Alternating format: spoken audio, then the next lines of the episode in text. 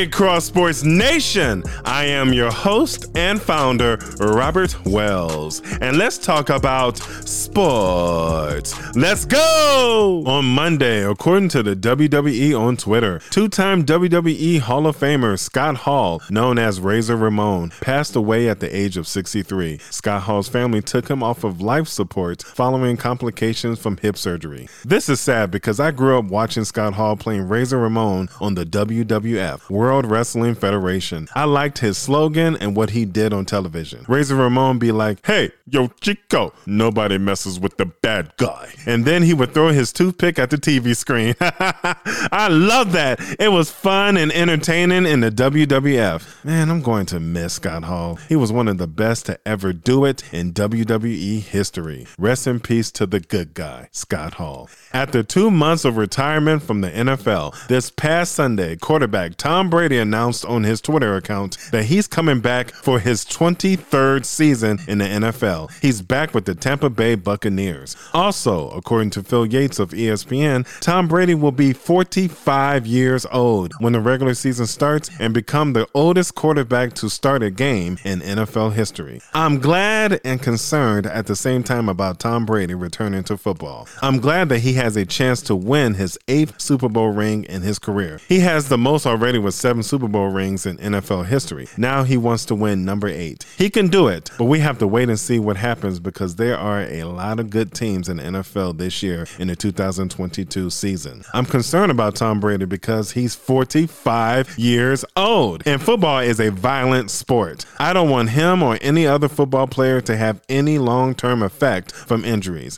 I hope this is his last season in the NFL. Win the Super Bowl and retire for good, Tom Brady. NFL free agency kicked off this week on Wednesday. A lot of big moves and trades happened during the legal tampering period and at the start of the NFL new year. Former Chicago Bears 2017 NFL draft pick, second overall, and the former Buffalo Bills quarterback Mitch Trubisky signed a two year deal with the Pittsburgh Steelers. I'm rooting for Mitch Trubisky to do well in Pittsburgh. It didn't work out for him in Chicago, but it could work out for him in Pittsburgh. Another former Chicago Bears draft pick will be reunited with Mitch Trubisky in Pittsburgh. Guard James Daniels signed a three year deal with the Steelers. I wish James Daniels the best as well in Pittsburgh. The Los Angeles Chargers gave former New England Patriots cornerback J.C. Jackson a five year, $82.5 million deal with 40 million guaranteed. It's all about the Benjamins, baby. There are more signings in NFL free agency, but there are too many to say on cross sports. Soon, NFL teams will turn their attention away from NFL free agency to NFL prospects for the 2022 NFL Draft, which is next month at the end of April. Major League Baseball is back. Oh, yeah. I never thought for one second that it wouldn't be a 2022 season in Major League Baseball. It comes down to money, like always, and the owners and players worked it out and got a deal done.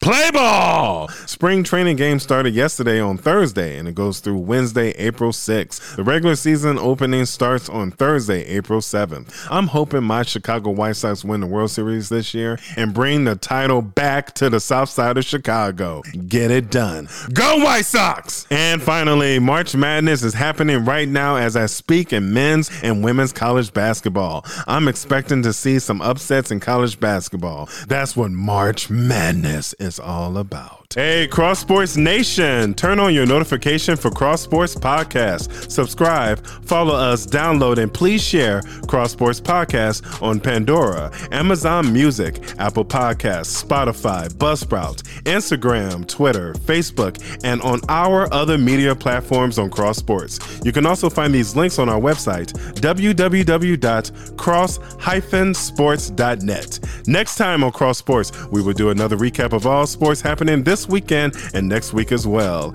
We'd like to thank all of you for listening, and we'll talk to all of you next time on Cross Sports. Peace.